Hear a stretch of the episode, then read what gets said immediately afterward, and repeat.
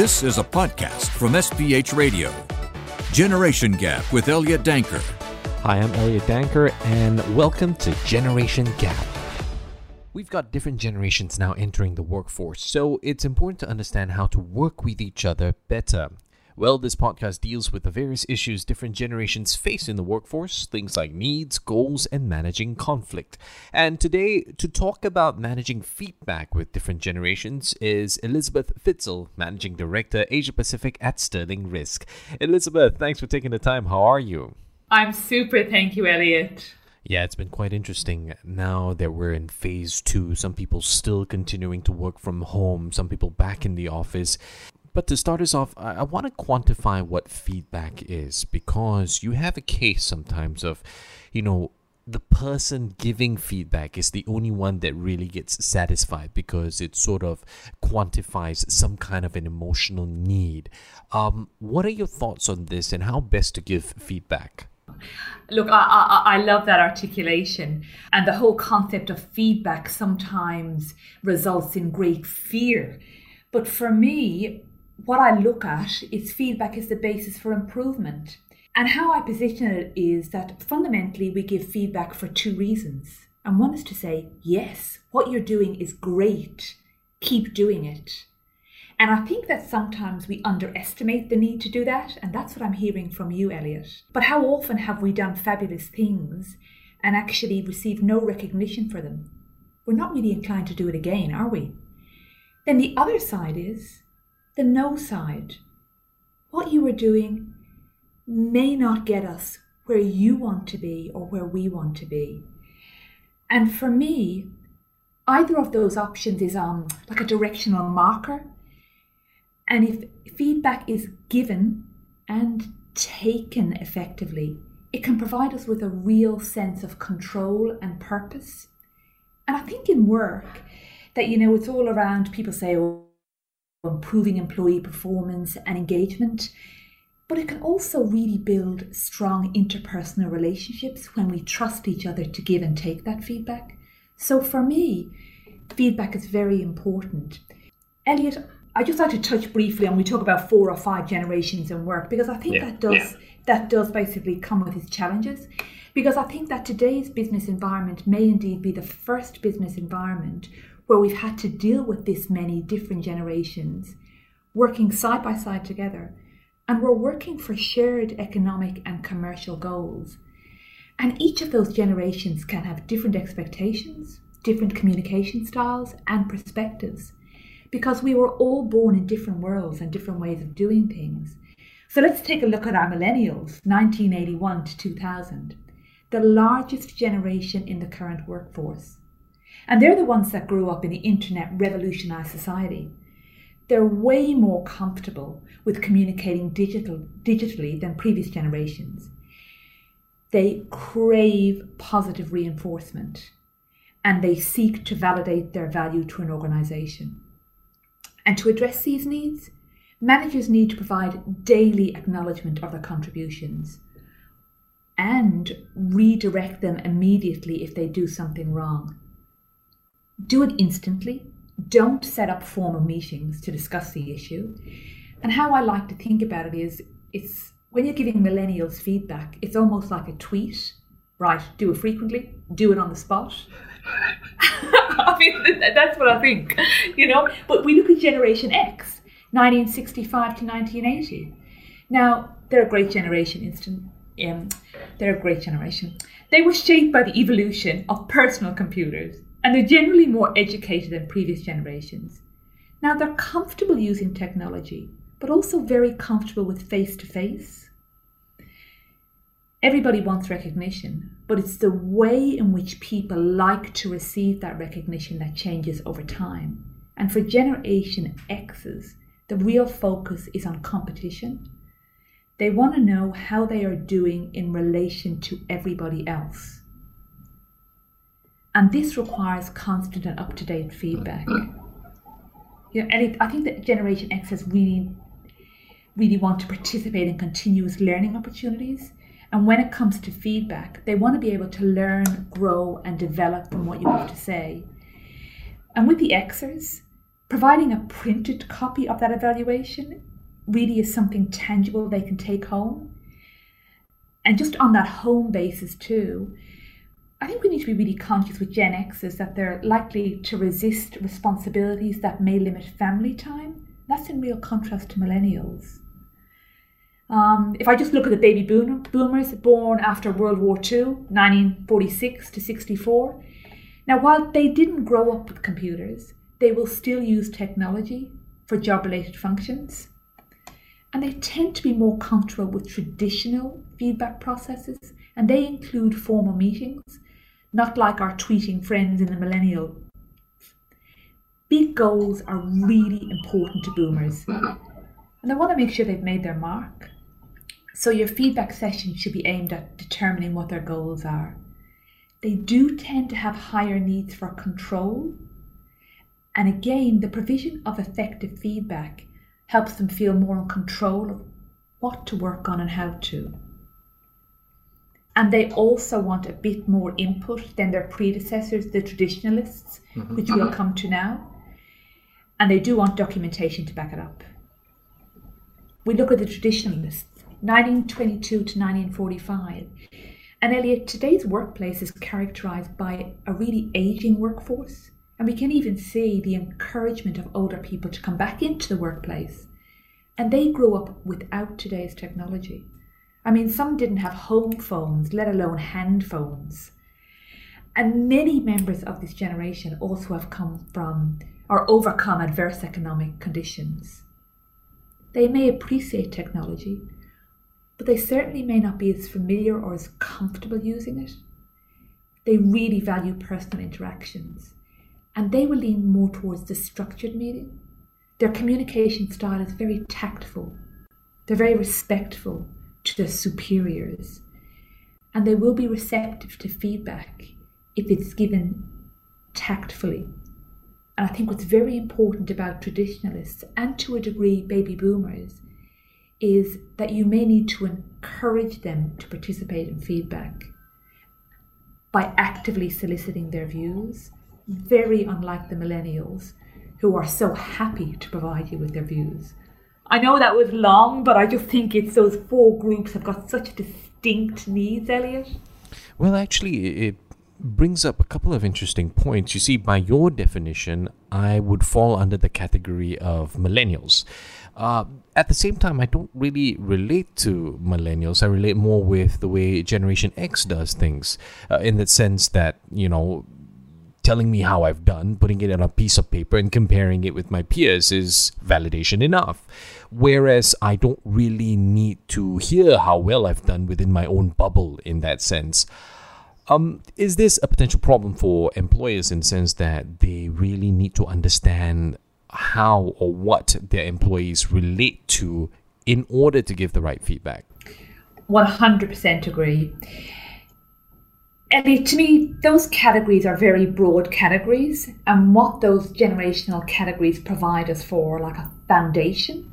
But across all those foundations, there are different personalities types. There are introverts, there are extroverts, and they can be millennials, they can be traditionalists.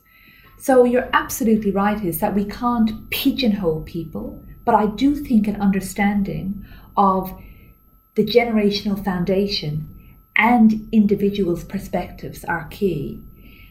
And you can actually, using the foundation and then with effective feedback, that's when you learn the individual style. What do we do then with the strawberry generation or the generation that's in school right now and preparing to enter the workforce? Is there a, a completely different character that we need to be prepared for? I mean, in view of today's situation and you know the the new normal that we're all dealing with, I think this could really be really be a really shaping force in that strawberry generation. Because if you think back to our the beginning of our conversation, it was the traditionalists who had grown up in adverse economic conditions. Mm-hmm. And I believe the strawberry generation will also experience that. So that will actually be an additional layer to, in essence, the evolution of the internet society.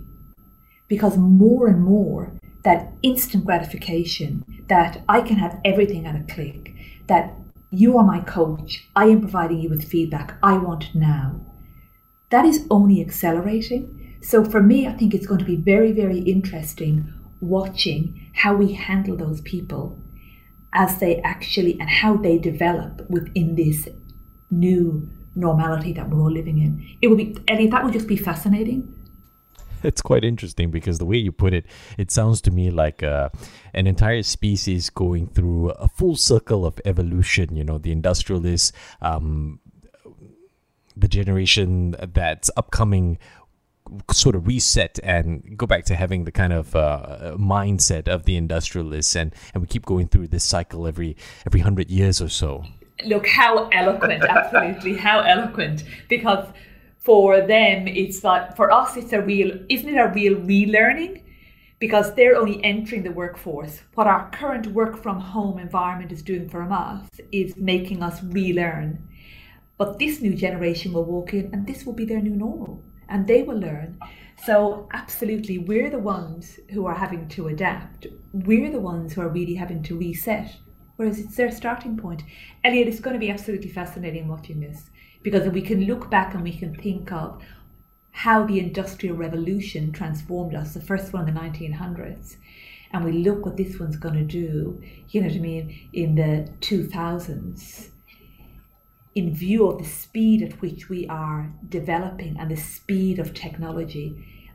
It is absolutely going to be seismic absolutely yeah well the historians are certainly going to have fun with this honestly do you think there's a case of us as employees uh, needing to be more self aware. I mean, we keep talking about leaders and how they have to understand their staff and how um, through that they will be able to give better feedback. But what about us? Maybe we should understand ourselves so that we can give feedback of how we want to receive feedback, so to make the job a little bit easier for our bosses.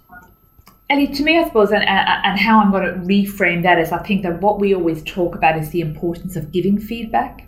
And I certainly know that in my management training, there was always the emphasis on giving feedback, but rarely as much emphasis on receiving feedback. So uh, that that's how I'm reframing what you have said to me.